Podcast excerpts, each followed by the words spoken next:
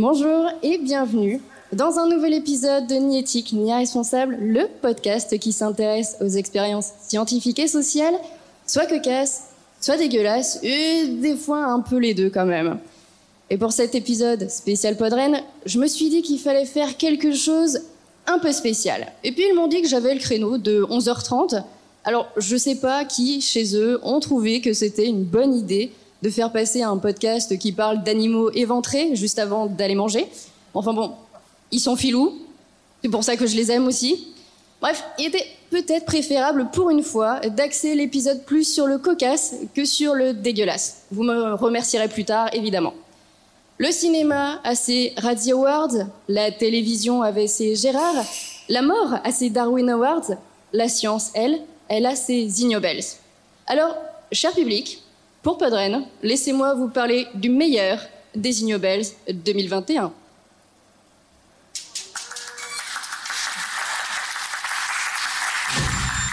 One man crazy. Three very sane spectators.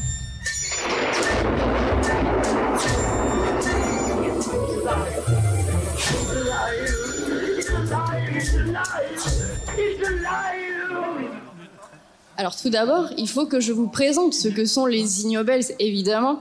Alors les Ignobels Awards, ils récompensent les réalisations qui font d'abord rire, puis qui font réfléchir. Ça, c'est vraiment leur définition officielle.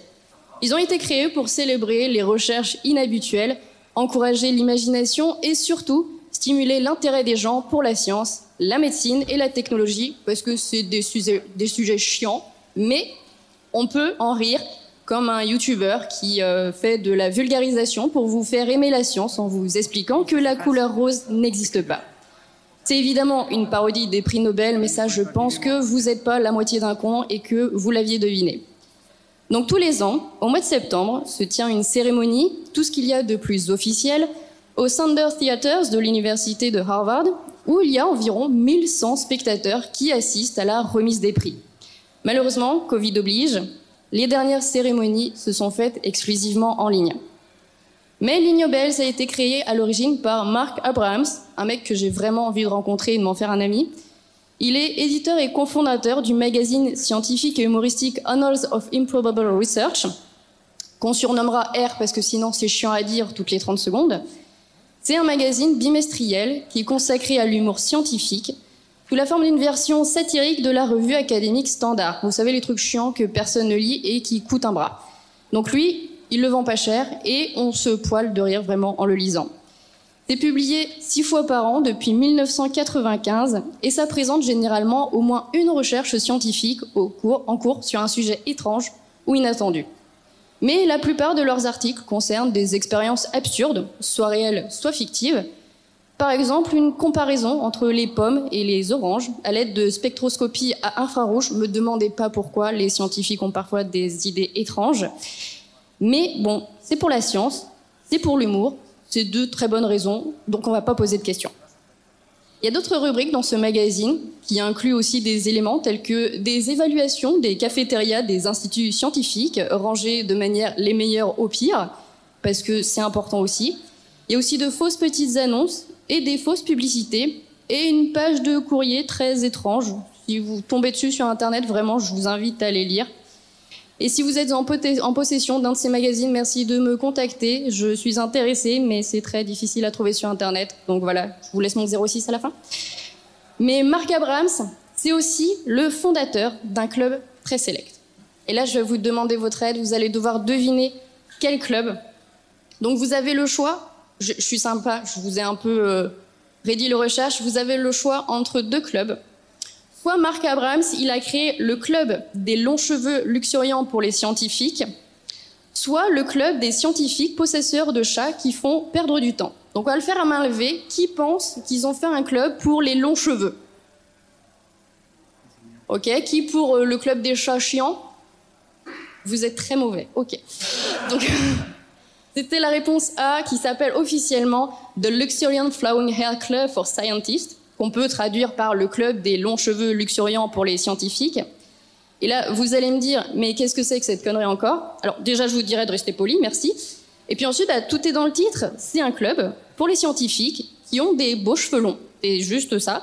Alors n'importe qui peut s'inscrire, à condition évidemment qu'il soit un scientifique, qu'il ait une chevelure luxuriante et qu'il en soit fier. C'est surtout ça le critère principal. Il faut être fier de sa crinière. Je ne vais pas m'étaler sur le sujet des cheveux, parce qu'on n'est pas là pour ça, mais si ça vous chante, vous pouvez aller sur leur site, parce qu'ils ont un site officiel pour leur club, et tous les membres ont leur encart avec leur description, là où ils travaillent, leurs recherches, et surtout leurs magnifiques photos avec leurs cheveux luxuriants. Sinon, ça n'a pas d'intérêt. Voilà, les, les, universitaires ont vraiment de l'humour, même si on ne les imaginait pas comme ça. Et Mark Abrams, le créateur des Ignobels, donc, puisque à la base on était parti de là, c'est surtout un journaliste scientifique. Il est passé par Harvard, où il a été diplômé en mathématiques appliquées. Il écrit aussi des articles pour le Boston Globe, et il a sorti plusieurs bouquins, tels que alors, j'ai traduit en français, mais vraiment, c'est du mot à mot, vous allez voir, c'est pas très compliqué. Donc, il a écrit des bouquins qui s'appellent C'est improbable, Pourquoi les poulets préfèrent les humains beaux, Le sexe comme un tas de décombres défectueux, ou encore L'homme qui a essayé de se cloner lui-même. Autant vous dire que j'ai rajouté tous ces ouvrages très sérieux à ma reading list. Je pense qu'ils sont très informatifs. Surtout celui sur les poulets qui aiment les humains beaux. Je, suis très curieuse, je veux savoir pourquoi. Donc il a créé les Ignobels en 1991, année de ma naissance. Est-ce qu'il y a un lien de cause à effet? Je ne sais pas, mais probablement. Et Marc s'est réservé le rôle de maître de cérémonie depuis euh, le début, tous les ans. C'est un peu son highlight de l'année. Les prix sont présentés comme des découvertes qui ne peuvent pas et surtout ne doivent pas être reproduites pour différentes raisons que nous allons évoquer plus tard. Dix prix sont remis chaque année dans plein de catégories qui changent tous les ans. Il y a les catégories qui semblent sérieuses, comme la physique, la chimie, la médecine, la littérature, la paix. Mais il y a eu aussi quelquefois des prix euh, qui ont été remis à des scientifiques fictifs, parce que pourquoi pas, et aussi à des catégories un peu what the fuck, pour l'humour toujours. Parfois c'est juste pour rigoler, Parfois, ils utilisent aussi la cérémonie pour dénoncer euh, des faits scientifiques, comme les fois où il a été remis des prix pour des recherches en homéopathie et en sciences de l'éducation. Parce que pour eux, évidemment, l'éducation n'est pas une science. Je pense que j'ai pas besoin de vous expliquer pourquoi. Le plus souvent, cependant, ils attirent l'intention sur des articles scientifiques qui ont un aspect humoristique ou inattendu, mais qui ont un fond sérieux. Les exemples vont de la découverte que la présence humaine a tendance à exciter sexuellement les autruches, à l'affirmation que les trous noirs remplissent toutes les conditions techniques pour être le lieu de l'enfer, à la recherche sur la fameuse règle des 5 secondes, vous savez, quand vous avez fait tomber de la bouffe par terre, est-ce que si vous le ramassez avant 5 secondes, c'est encore bouffable? Spoiler alerte, non. C'est dégueulasse. On le fait tous, mais c'est dégueulasse. Mais parfois, les planètes s'alignent il est arrivé une seule fois, mais quand même, qu'une même personne, pour une même recherche, soit récompensée à la fois d'un Ig Nobel, mais aussi d'un vrai prix Nobel. C'était Sir Andrew Geim qui avait reçu un prix Ig Nobel en 2000 pour avoir fait léviter une grenouille par magnétisme. Il a reçu pour cette même recherche un prix Nobel de physique en 2010. Déjà, il fallait pas être pressé. Alors, par contre, la recherche, du coup, s'appelait plus du tout. La... C'était pas vraiment le même titre. On est passé de faire léviter une grenouille par magnétisme à des travaux sur les propriétés électromagnétiques du graphène. Ça fait moins rêver et on imagine déjà moins la grenouille qui plane au-dessus d'une table. Et donc, c'est le seul individu en 2021 à avoir reçu à la fois un Nobel et un Ignobel. Donc, GG à lui et à sa pauvre grenouille, et à son âme, parce que je pense que la pauvre, si elle lévitait, c'est qu'elle était déjà pas en bon état. Il y a aussi tout un folklore traditionnel autour de la cérémonie. D'abord, ce sont les vainqueurs de l'édition précédente qui remettent les prix l'année suivante. Et puis, il y a les avions en papier. Alors, je me suis dit qu'on pouvait faire ça aujourd'hui, puis je me suis rappelé qu'après, fallait nettoyer. Donc, je me suis abstenue. Donc, en fait, vous voyez, dans les mariages, euh, c'est traditionnel, enfin, c'était, on n'a plus le droit, mais de balancer du riz dans la tronche des mariés. Bah, pour les ignobels, c'est la même chose, mais avec des avions en papier. Et pendant de nombreuses années, c'était le professeur Roy G. Glauber qui a balayé la scène des avions en tant que, attention, statut officiel, le Keeper of the Broom. Vraiment, c'est un statut, euh, il le porte fièrement. Et euh, malheureusement, Glauber n'a pas pu assister au prix de 2005 parce qu'il se rendait à Stockholm pour réclamer un véritable prix Nobel de physique, parce que dans la vie, il faut faire des choix. Et vous vous demandez maintenant à quoi euh, ça peut bien ressembler en vrai ce shit show. Eh bien, puisque des images valent mieux que mille mots, je vais vous laisser apprécier une petite vidéo que j'ai sans honte volée sur YouTube. C'est écrit en anglais, il n'y a pas de texte oral, mais c'est écrit. Donc si vous comprenez pas l'anglais, c'est pas grave, vous vous contentez de hocher la tête de temps en temps pour paraître intelligent, ça va très bien se passer. Donc je vous mets la vidéo, vous allez voir, c'est des gens très drôles. Hein.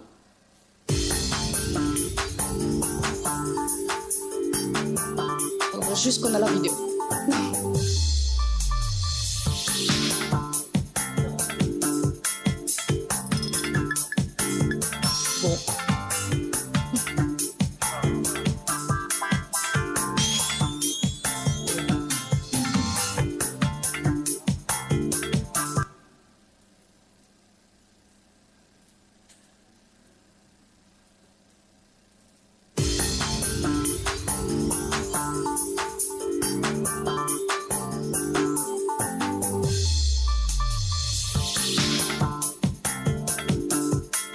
Vous voyez des gens qui travaillent sérieusement. On se rend pas compte, mais ces gens sont, des scientifiques. Avec de très beaux chapeaux et de très beaux cheveux, du coup. Ça, c'est les prix qu'ils remettent. Ils sont très beaux, avouez. La classe. Ça, on a envie de le mettre sur sa cheminée.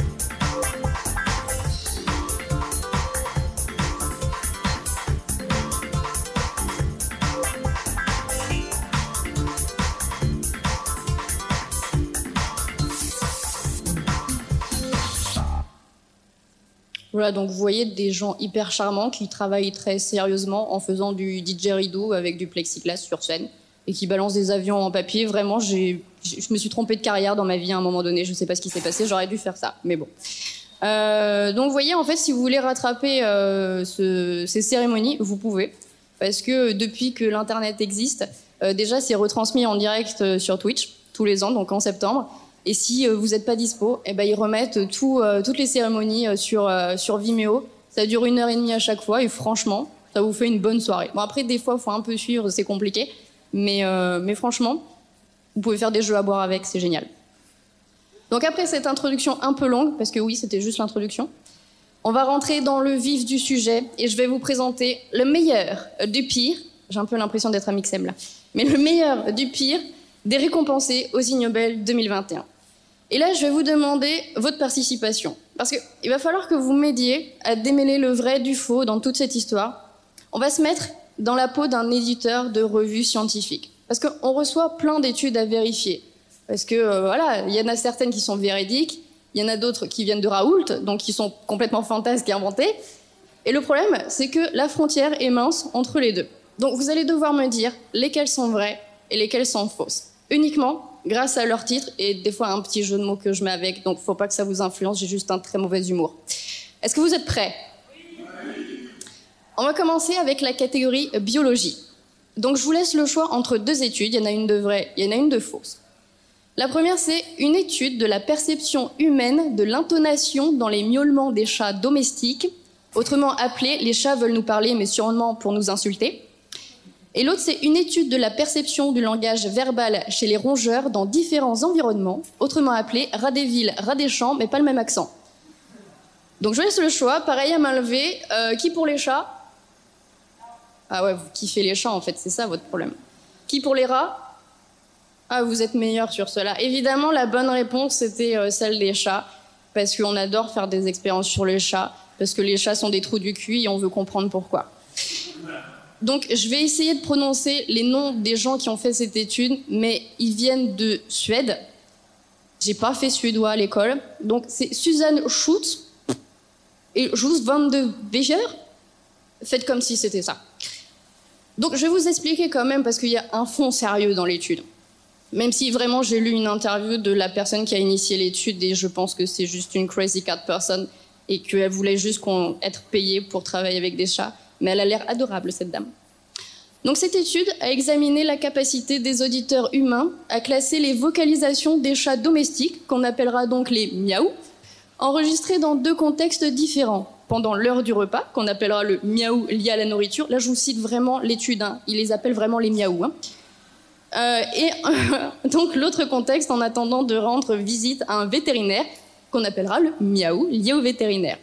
Donc une analyse de hauteur euh, du son a montré une tendance pour les miaulements liés à l'alimentation à avoir des miaulements qui montent dans les aigus, tandis que les miaulements liés au vétérinaire avaient tendance à descendre dans les graves. Voilà, donc déjà, miaulement aigu, j'ai faim, miaulement grave, je vais te buter. 30 auditeurs ont jugé 12 miaulements, dont 6, de chaque contexte, dans ce qu'on appelle un test de perception. Donc les tests de perception, en gros, c'est juste on vous montre ou on vous fait écouter quelque chose et on vous demande, alors souvent c'est des questions à choix multiples, qu'est-ce que vous avez entendu, à quoi ça vous fait penser, etc. Donc la précision de la classification était significativement supérieure au hasard et les auditeurs qui avaient rapporté une expérience antérieure avec des chats ont obtenu des résultats significativement meilleurs que les auditeurs inexpérimentés. En gros, ceux qui avaient l'habitude de vivre avec des chats, ils comprenaient mieux les chats. Voilà, merci la science, on s'en était pas douté. Les auditeurs ont également signalé que certains miaulements étaient très faciles à classer, tandis que d'autres étaient plus difficiles. Toujours merci à eux, on s'en serait pas douté. Donc pris ensemble, ces résultats suggèrent que les chats peuvent utiliser différents schémas d'intonation dans leur interaction vocale avec les humains et que les humains sont capables d'identifier les vocalisations en fonction de l'intonation. Traduction, on sait parler aux chats et les chats savent se faire comprendre, ils en ont juste rien à foutre. Donc pourquoi cette étude. C'est vrai pourquoi on s'est amusé à faire parler des chats et à faire écouter des miaulements de chats à des inconnus. Et eh bien dans cette fameuse interview, donc Suzanne Schultz, on va dire que ça se prononce comme ça, elle a déclaré, je cite, Nous voulons savoir dans quelle mesure les chats domestiques sont influencés par la langue et le dialecte que les humains utilisent pour leur parler, car il semble que les chats utilisent des dialectes légèrement différents dans les sons qu'ils produisent. Nous savons que les chats varient considérablement la mélodie de leur son, mais nous ne savons pas comment interpréter cette variation. Moi, je vous avoue que quand mon chat me réclame à bouffer, je comprends très bien. Hein. Nous enregistrons les vocalisations d'environ 30 à 50 chats dans différentes situations. Par exemple, quand ils veulent accéder aux endroits souhaités, quand ils sont satisfaits, amicaux, heureux, affamés, ennuyés ou même en colère. Et nous essayons d'identifier toute différence dans leur schéma phonétique. Voilà, ça c'était la version sérieuse de, de l'explication de pourquoi ils ont fait ça. Moi, je dis qu'ils se sont bien fait chier, parce que j'ai vu des gens sur TikTok dresser leur chat, appuyer sur des buzzers qui parlent. À mon avis, c'était quand même plus simple. Mais enfin bon, ils font ce qu'ils veulent, ils sont payés pour. Donc je vous promets, aucun animal n'a été blessé pendant cette étude, contrairement à l'étude où on a une grenouille qui l'évite. Mais d'ailleurs, je vais vous présenter ces héros, ces chats qui ont participé à cette étude. Ce sont trois chats domestiques. Ils s'appellent Donna, Rocky et Turbo, c'est important une femelle et deux mâles, tous trois frères et sœurs qui ont participé à l'étude. On a enregistré leur miaulement dans deux contextes différents, comme je vous disais. D'abord dans un environnement familier, chez eux, dans la cuisine, pendant qu'ils attendaient d'être nourris. Et ensuite dans un environnement extérieur, dans la salle d'attente du vétérinaire ou dans la voiture, sur le parking du vétérinaire. Et les chercheurs ont sélectionné trois miaulements de Donna et Turbo, puisque Rocky a été euh, évincé de l'étude probablement pour différents créatifs. On ne saura jamais exactement la raison, malheureusement. Ensuite, les chercheurs ont analysé les formes d'ondes des miaulements. Puis ils ont sélectionné des humains, 15 hommes et 15 femmes, de 23 à 69 ans. 21 ont déclaré être familiers avec les chats, le reste ont déclaré être plutôt des dog persons. On leur fit écouter les différents miaulements dans un ordre aléatoire et chacun devait dire s'il s'agissait d'un miaulement qui dit j'ai faim, à bout de la bouffe, ou s'il s'agissait d'un miaulement qui dit je vais péter la gueule du vétérinaire. Et là, on se dit Oh, c'est incroyable. On arrive à se comprendre avec les animaux après des milliers d'années d'évolution. Moi, je vais vous dire bof. Déjà parce que le taux de bonne réponse était de 65% dans l'étude. Donc, à mon sens, c'est pas trop une réussite. Mais bon, pour les chercheurs, c'est un bon score. Donc, on va pas leur saper le moral et on va dire que c'était incroyable. Voilà, donc GG à ces euh, deux chats et demi, on va dire, qui ont permis de prouver qu'ils savaient miauler. Merci à eux. On passe à la catégorie économie. Donc pareil, une étude vraie, une étude fausse. Dites-moi laquelle. La première, c'est une étude qui compare la taille des pénis d'hommes par rapport à la taille de leur voiture pour y trouver une corrélation. Et que c'est pas la taille qui compte. Ou alors, une étude qui compare l'indice d'obésité des hommes politiques d'un pays par rapport à la corruption de ce dit pays, aka, c'est la taille qui compte. Qui pour les pénis? Ok. Qui pour les obèses et la corruption? Ah, vous êtes bon. Effectivement, c'était la corruption. Et Cocorico, c'est une étude française qui nous vient de Montpellier, conduite par Pavlo Blavatsky, désolé de prononcer son nom comme ça. Et en fait, ce sont deux études, parce que vraiment le mec insistait. Hein. La première s'intéressait aux pays soviétiques et la seconde uniquement à l'Ukraine. Pour des raisons évidemment politiques, je vais parler que de la première, on va peut-être pas se concentrer sur l'Ukraine aujourd'hui, les pauvres ils ont déjà pris assez cher comme ça. Donc lui et son équipe ont collecté 299 images de face de ministres de 15 États post-soviétiques qui étaient en fonction en 2017. Donc l'Arménie, l'Azerbaïdjan, la Biélorussie, comme ça vous révisez votre géographie en même temps.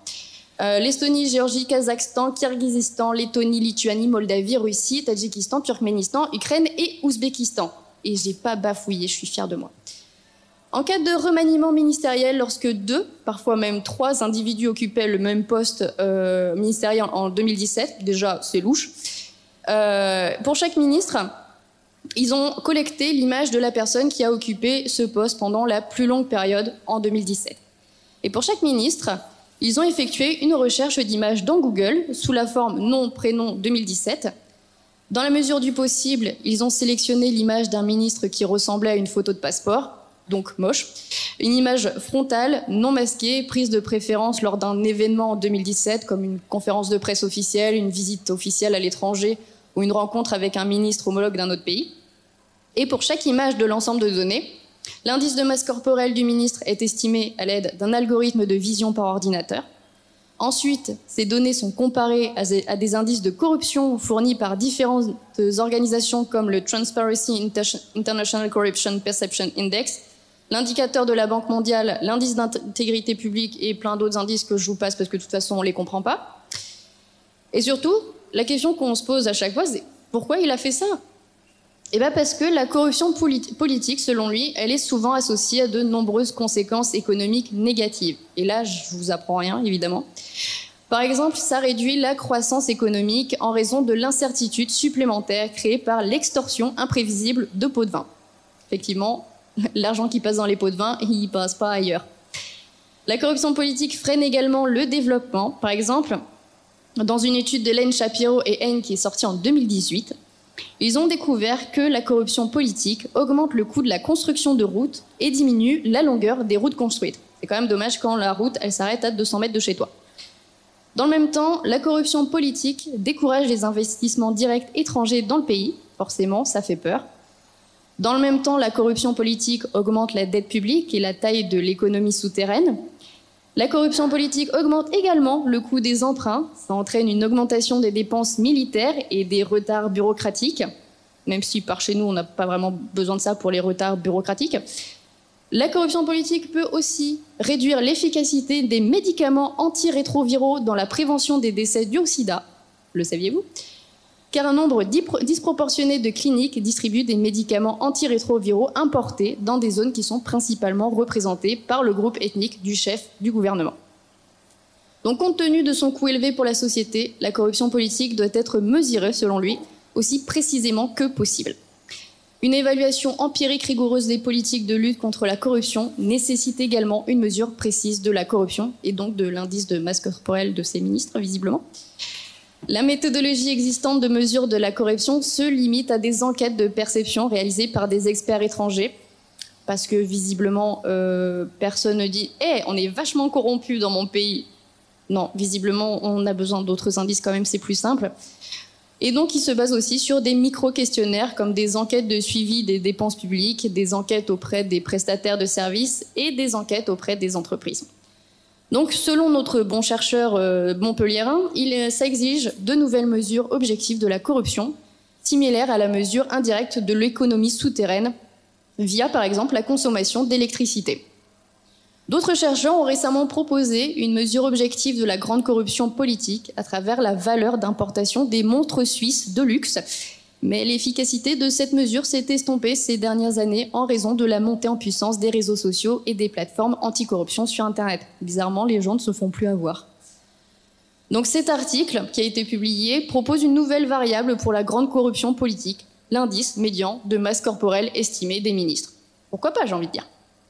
Donc en utilisant des algorithmes d'apprentissage automatique récemment développés, il a pu estimer les indices de masse corporelle de 299 ministres qui gouvernaient 15 États post-soviétiques en 2017.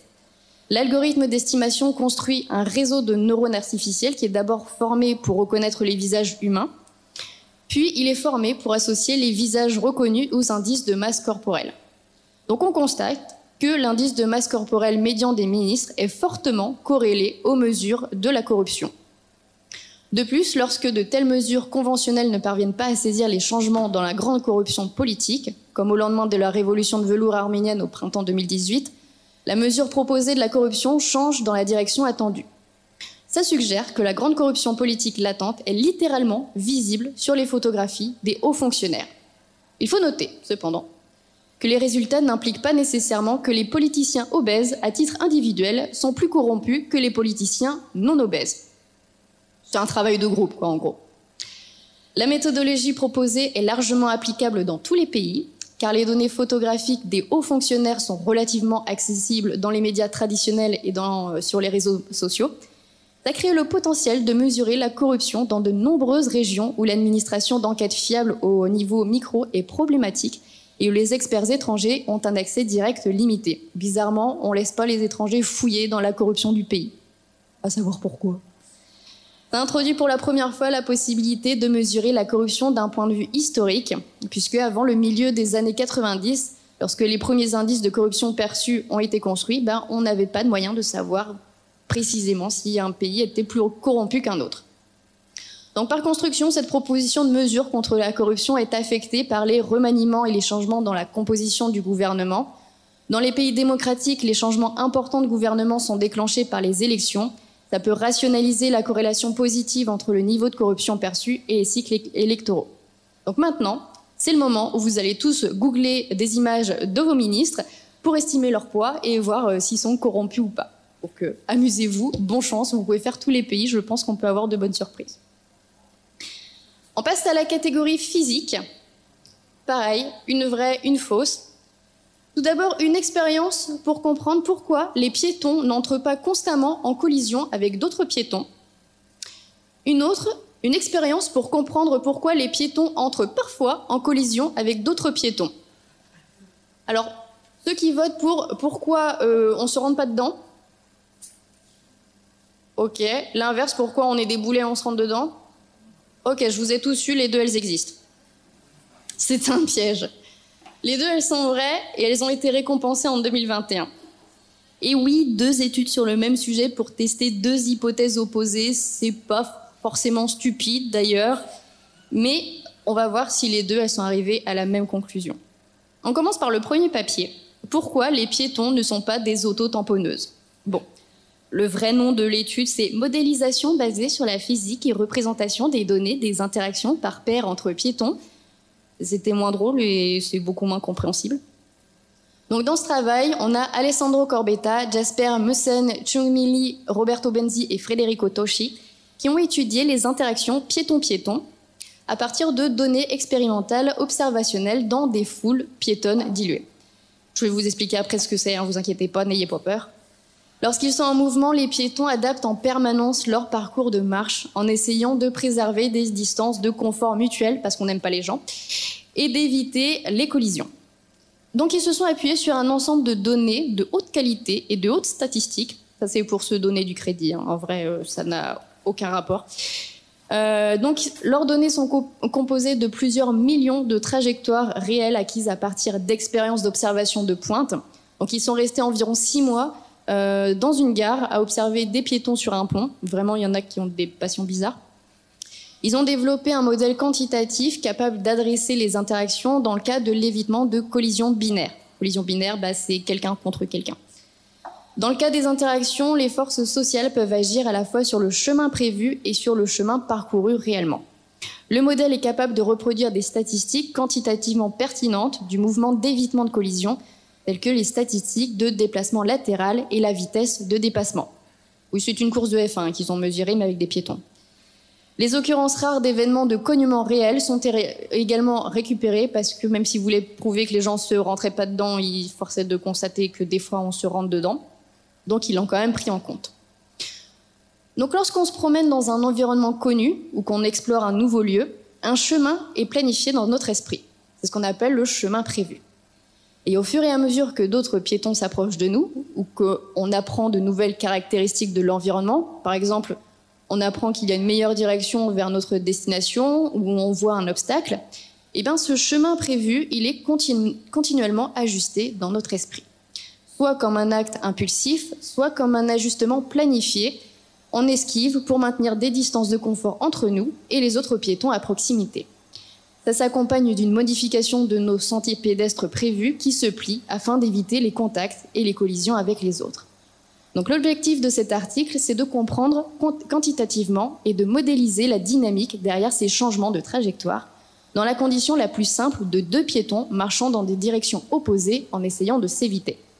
C'est la première étape nécessaire pour comprendre la physique des interactions entre piétons avant de tenter d'aborder des situations plus complexes avec plus de personnes. Donc les données sur la dynamique des piétons utilisées dans ce travail ont été collectées au cours de la période d'octobre 2014 à mars 2015 par le biais d'une campagne en temps réel, 24 heures sur 24 et 7 jours sur 7, à la gare d'Eindhoven. L'acquisition de données a eu lieu dans la section initiale de la passerelle principale de la station. Donc la passerelle, c'est l'une des principales voies piétonnes entre le côté nord et le côté sud de la ville, avec une circulation de foule toute la journée. En gros, il y a toujours du monde, c'est là que c'est le plus intéressant de se poser pour voir des gens se promener. On voit que différentes dynamiques se produisent généralement avec une densité allant d'extrêmement faible, donc un piéton dans toute la passerelle euh, toute la nuit, à élevé pendant les heures de pointe du matin. Ils ont collecté environ 100 000 trajectoires par jour et environ 5 millions au total. Je vous dis pas le mec a été payé pour les regarder une par une. euh, Je pense que depuis il s'est suicidé, mais euh, j'ai à lui. Ils ont utilisé quatre capteurs Microsoft Kinect. Ouais, vous avez bien entendu. Ils ont volé la caméra du Xbox euh, du petit Timmy pour faire l'expérience. Mais écoutez, euh, la science est sous-dotée chez nous, donc ils font avec ce qu'ils peuvent. Et donc, euh, ils ont utilisé une vue partiellement superposée et ont enregistré des données de type imagerie, en particulier des cartes de profondeur avec 15 images par seconde. Les cartes de profondeur encodent en niveau de grille la distance entre chaque pixel filmé et le plan de la caméra, et donc les régions les plus proches des capteurs suspendus, telles que les têtes, donnent des nuances plus sombres. Ensuite, ils mélangent les quatre signaux de carte de profondeur en un seul flux qui couvre toute la région de mesure. Et enfin, ils utilisent des algorithmes de suivi des particules pour extraire les trajectoires individuelles de l'étape de localisation de sortie. Donc, dans cet article, ils ont étudié quantitativement les interactions d'évitement entre piétons se produisant dans des conditions diluées par rapport aux mesures obtenues lors d'une campagne de suivi de piétons réels. C'est-à-dire qu'en fait, ils ont pris deux piétons, ils ont fait se croiser. C'était pas forcément représentatif de une foule qui se croise, forcément. Donc, comme deux, individus, comme deux individus marchent dans des directions opposées sur un espace partagé, des manœuvres d'évitement deviennent nécessaires pour éviter une collision. Ces manœuvres affectent à la fois la trajectoire observée et la trajectoire envisagée. Ils ont modélisé ce scénario en termes de forces d'interaction dépendantes de la vue et de forces anti-collision. Vraiment, ils ont pris des humains et ont dit c'est des autotamponneuses, on va voir ce que ça donne. Ils ont réalisé la campagne expérimentale en utilisant une méthode de pointe de suivi des piétons qui, sur une période de plus de 6 mois, a permis de collecter un ensemble de données d'environ 5 millions de trajectoires individuelles à haute résolution. L'utilisation de données réelles acquises à partir d'un suivi 24-24 et 7 jours sur 7 permet à la fois de quantifier avec précision les fluctuations caractéristiques et les événements rares dans la dynamique et d'éviter les biais potentiels liés par exemple à la construction de conditions expérimentales de laboratoire ou artificielles. Évidemment, quand on recrée une expérience en laboratoire, on n'a pas forcément les mêmes résultats qu'en conditions réelles. Donc conclusion, les piétons ne se rentrent pas dedans parce que notre cerveau, c'est comme un GPS, il recalcule son itinéraire à chaque fois qu'un nouvel obstacle se présente. Mais ça, c'est quand on est attentif. Parce qu'on va passer maintenant à la faille dans la matrice quand les piétons s'entrechoquent. Commençons avec pourquoi Isashi Murakami, euh, Claudio Feliciani, Yuta Nishiyama et Katsuhiro Nishinari se sont intéressés au sujet. Eh bien parce que les foules humaines fournissent des exemples de comportements collectifs émergents à travers l'auto-organisation. Comprendre leur dynamisme est crucial pour aider à gérer les événements de masse et le transport quotidien des piétons.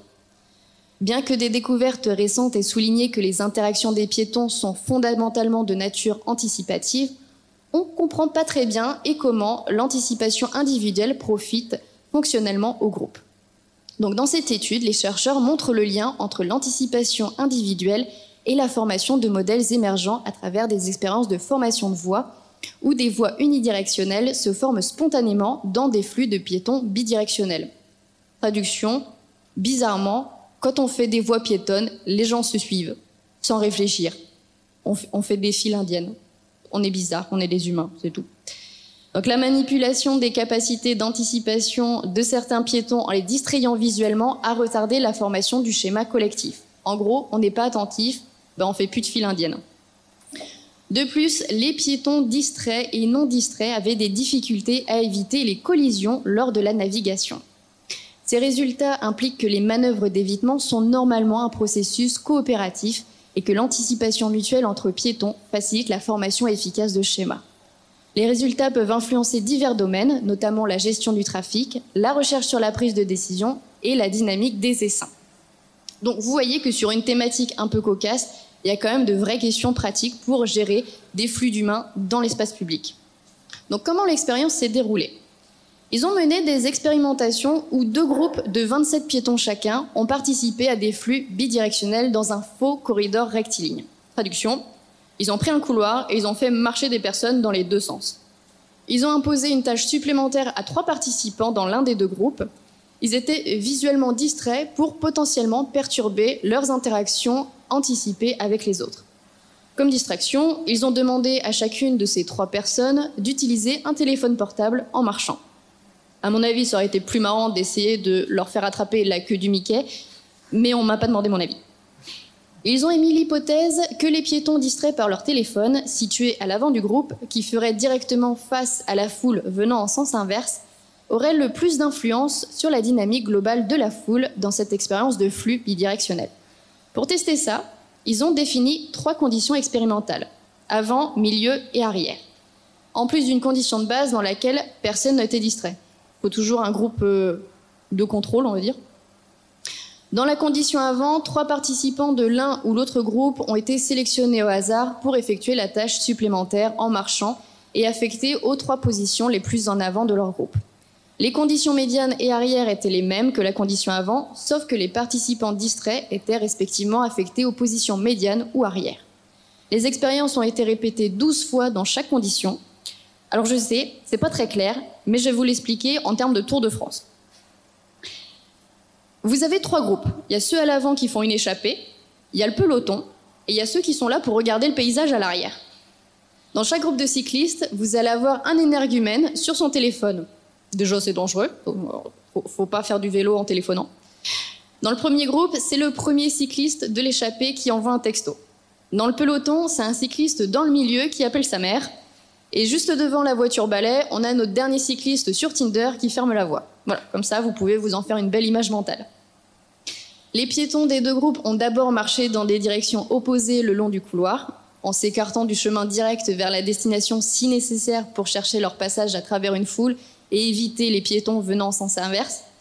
Puis, par la suite, ils se sont auto-organisés en deux voies unidirectionnelles ou plus, puis ils ont suivi des parcours rectilignes le long des voies générées les piétons distraits dans la condition frontale semblaient perturber davantage le comportement global que dans les autres conditions.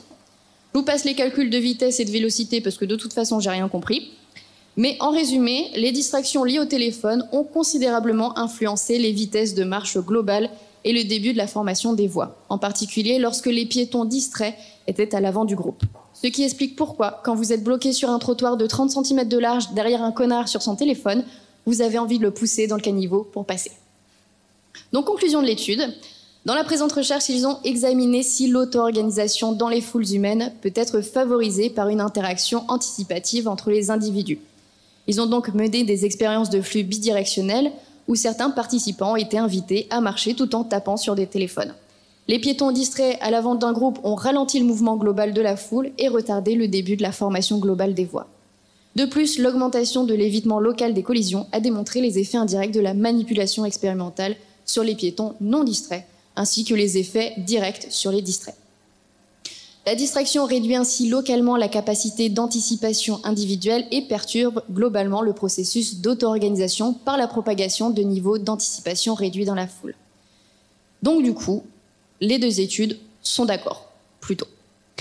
Donc la distraction du téléphone a modifié les comportements des piétons distraits. Ils ont observé qu'ils exécutaient intensément un comportement d'évitement des collisions locales par rapport aux piétons normaux dans des conditions de base. C'est cohérent avec l'hypothèse selon laquelle les piétons capables d'anticiper les mouvements des voisins peuvent éviter les collisions à l'avance. Les ressources de l'attention visuelle et d'autres processus cognitifs sont limitées, parce que de toute façon, vous êtes concentré sur Tinder. Par conséquent, les piétons se concentrant sur leur téléphone seraient incapables de se consacrer leurs ressources visuelles à leur tâche de marche. Textoter ou marcher, il faut choisir. Selon une étude précédente, les marcheurs fixaient leur téléphone environ 75% du temps lorsqu'ils écrivaient. Du coup, ça ne serait pas inhabituel que des piétons distraits effectuent des mouvements d'évitement d'urgence parce qu'ils n'étaient pas conscients des personnes venant en sens inverse. De plus, on sait que les humains sont notoirement mauvais pour marcher en ligne droite en l'absence de repères visuels. Oui, parce que j'ai pas précisé ça, mais alors vous pouvez faire l'expérience chez vous. Essayez de marcher en ligne droite les yeux fermés, et ben vous allez faire un cercle en fait au bout d'un moment. On, ne sait pas euh, marcher en ligne droite si on n'a pas de repères, parce que l'être humain est vraiment mal branlé des fois. Donc dans cette expérience, les piétons distraits semblaient rarement accéder aux repères visuels autour d'eux, par conséquent, ils pouvaient ne pas exécuter à l'avance les comportements d'évitement des collisions, même s'ils étaient conscients des personnes venant en sens inverse. Conclusion, on arrive à s'éviter si on est attentif, et si on est sur notre téléphone, bah, on bouffe la gueule de gens en sens inverse. Je passe à la catégorie médecine. Là aussi, je vous donne le choix entre deux études. Une étude qui prétend que péter un bon coup, ça détend, ou une étude qui prétend que l'orgasme débouche le nez. Et qui pour la première euh, qui prétend que péter un bon coup ça détend? Ok. Qui pour l'orgasme? Plutôt moitié-moitié quoi. Alors je vais vous dire, c'était la seconde, la bonne réponse. Euh, l'orgasme débouche le nez. Voilà, vous êtes content de le savoir, ça va vous servir dans votre vie de tous les jours. Si vous êtes enrhumé, j'ai peut-être une solution pour vous du coup. mais s'il vous plaît, attendez d'être chez vous pour la tester. La question c'est le sexe peut-il améliorer la fonction nasale? Et le nom de l'étude c'est une exploration du lien entre le sexe et la fonction nasale. Ils sont pas allés par quatre chemins. Donc cette étude a été menée pour examiner l'impact de l'activité sexuelle sur la, sur la respiration nasale et comparer cet effet à celui d'un décongestionnant nasal. Donc le sexe, ce VIX vaporub naturel. Les chercheurs ont évalué la respiration nasale à cinq moments différents, avant l'activité sexuelle, immédiatement après l'activité sexuelle, 30 minutes, 1 heure et 3 heures après l'orgasme. Les mêmes mesures ont été prises le deuxième jour suivant l'application du spray nasal décongestionnant. Et pour l'évaluation de la respiration nasale, ils ont utilisé une échelle visuelle analogique qu'on appelle une EVA. C'est un nom compliqué juste pour décrire une charte visuelle qui revient à, sur une échelle de 0 à 10, à quel point ton nez est bouché de plus, ils ont utilisé un appareil rhinométrique portable pour mesurer la résistance et le débit nasal. Résultat, la respiration nasale s'est améliorée de manière significative après un rapport sexuel avec orgasme, au même degré qu'après l'application d'un décongestionnant nasal jusqu'à 60 minutes. Ça a été confirmé dans les données rhinométriques objectives parce que le débit nasal moyen a augmenté, tandis que la résistance a diminué immédiatement après l'intervention.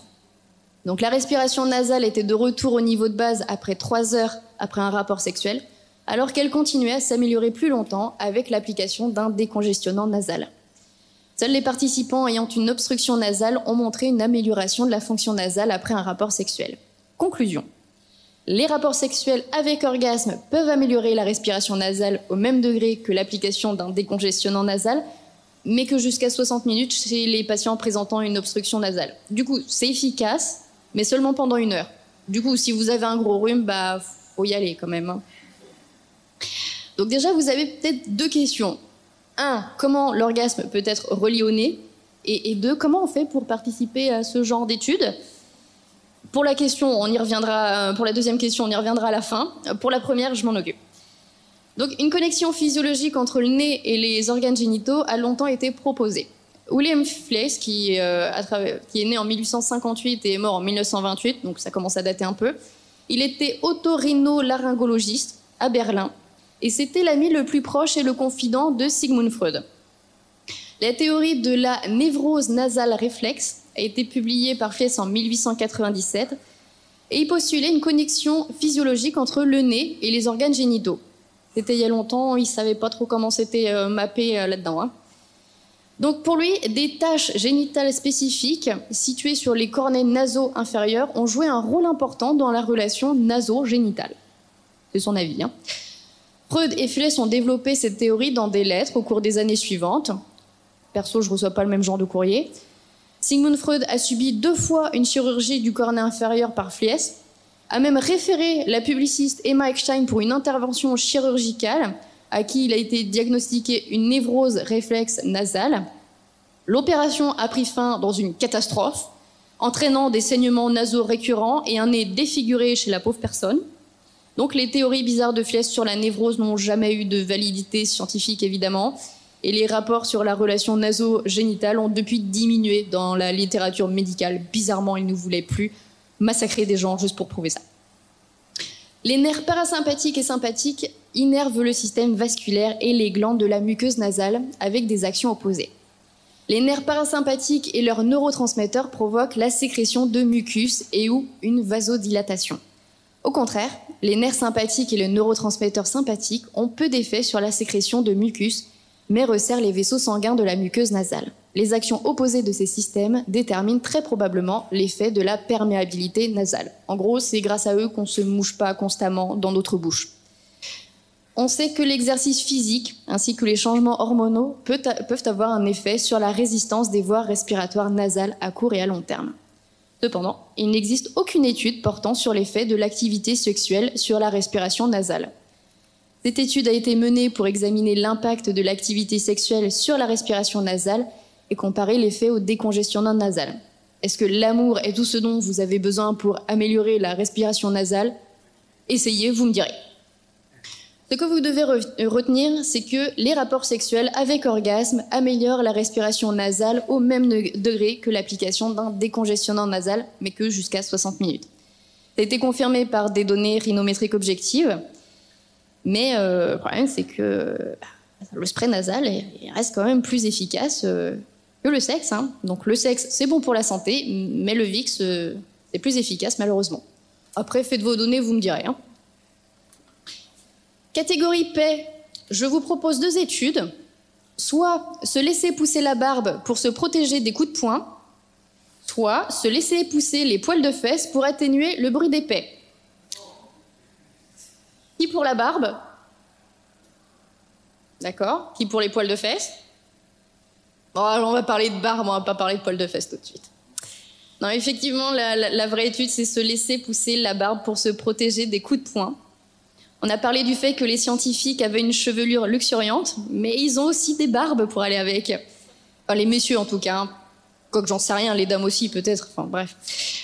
Donc Bezeris, Nailway et carrière de l'université de l'Utah se sont demandé pourquoi les humains avaient de la barbe. Leur théorie, c'est que ça puisse protéger leurs propriétaires des crochets du droit.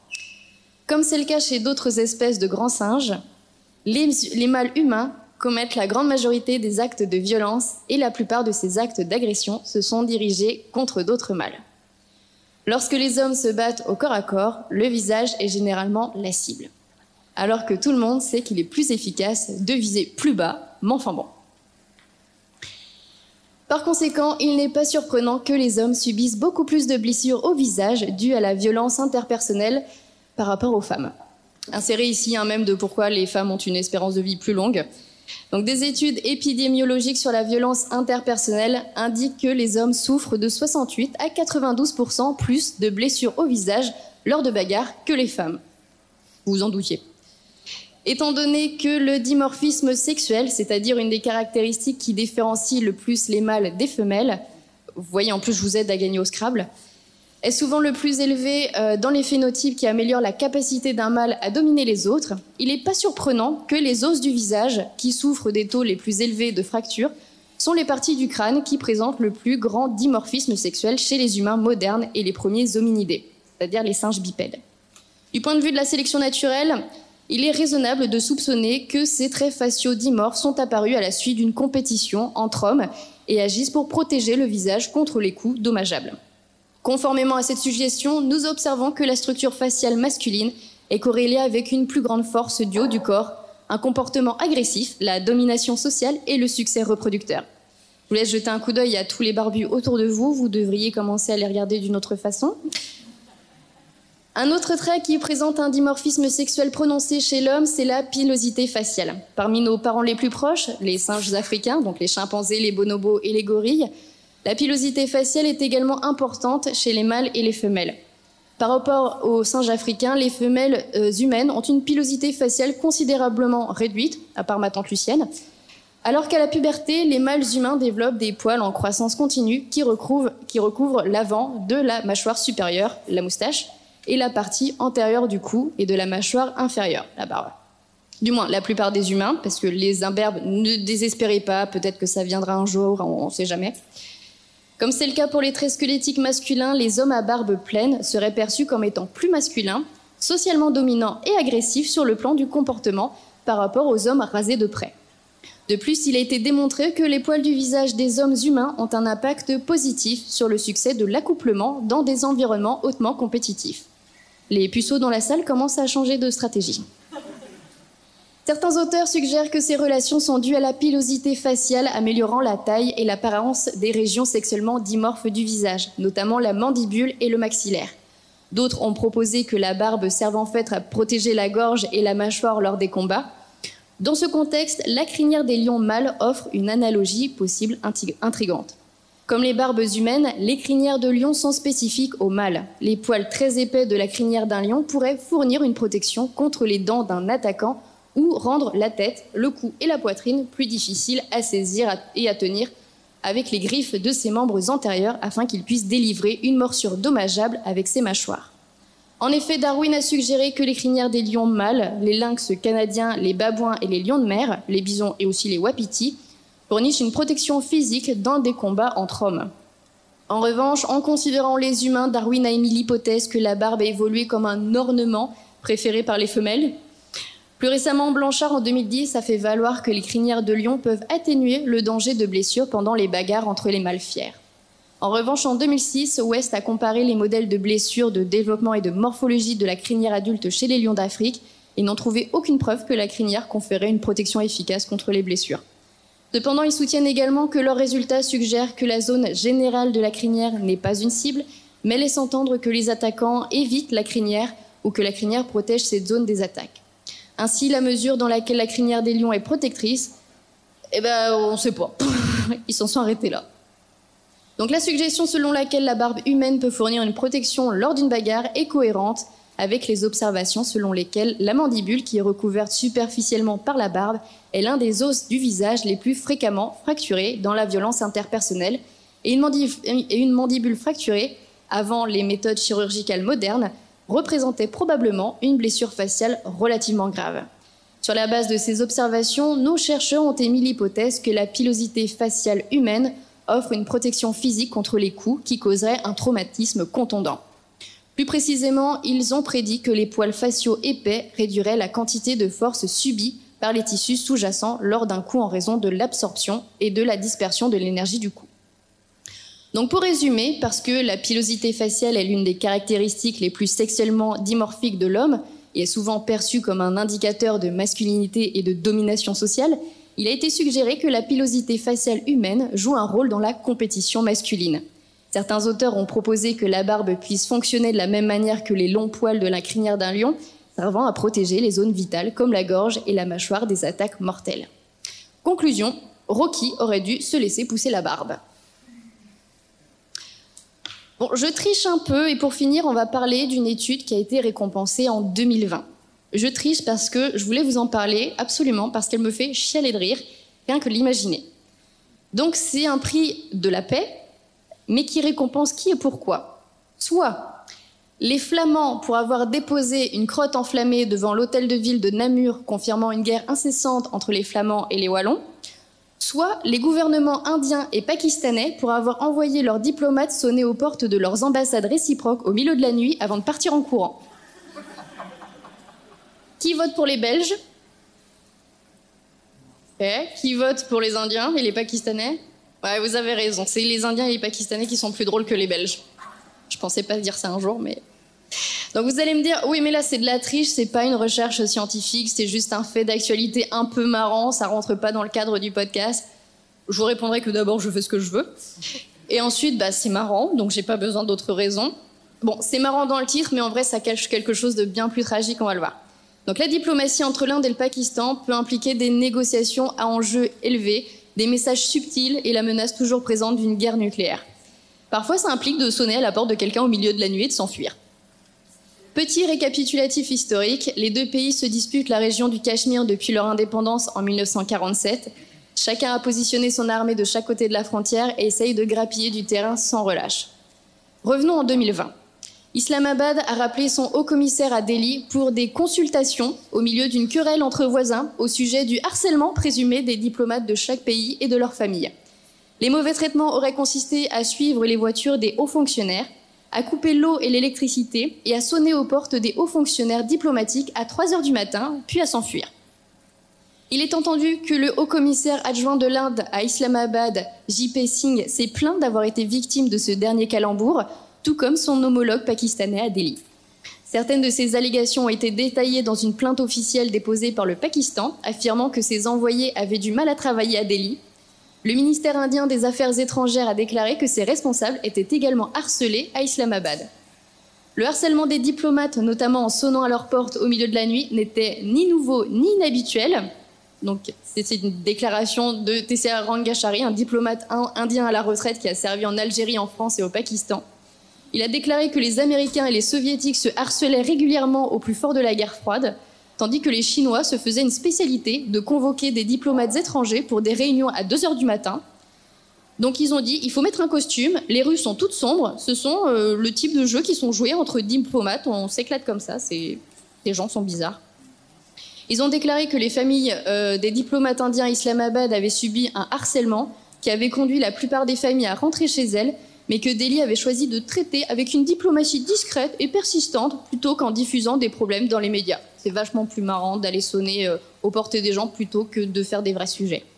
Donc les chaînes de télévision pakistanaises ont diffusé des images tournées par l'un de leurs diplomates à Delhi alléguant montrer sa voiture euh, délibérément bloquée dans la circulation par un véhicule lent. Il a également affirmé avoir été suivi par deux hommes en scooter. L'Inde, à son tour, affirme qu'un haut fonctionnaire s'est fait cambrioler et voler son ordinateur portable, tandis que la surveillance agressive et les appels téléphoniques abusifs étaient devenus la nouvelle norme. Rangachari s'est dit surpris que les problèmes soient diffusés publiquement, étant donné leur banalité dans les relations entre les deux pays, et a prédit qu'ils exploseraient. Donc apparemment, c'est normal entre diplomates de se faire des blagues de gamins. Bah, écoutez, le jour où je serai élu, élu présidente du monde entier, parce que c'est ce que je prévois, je décréterai que la guerre ne se fasse qu'à coups de poils à gratter, de boules puantes, et que nos armes soient des bouts de bois et des marrons ramassés en forêt, et que nos traités de paix soient signés avec des bisous. Voilà, votez pour moi, je me présente l'année prochaine. Voilà, en tout cas, c'est la fin pour moi, c'est la fin de ce podcast. J'espère que ça vous a plu, j'espère que vous avez passé un beau moment. Donc, si c'est le cas, n'hésitez pas à venir vous abonner au podcast, ni éthique ni responsable. C'est un épisode par mois. Euh, là, j'ai fait long pour Podren, mais en général, je fais des épisodes de 20 minutes. Donc voilà, n'hésitez pas à aller choper des stickers qui sont sur la table des goodies à l'entrée.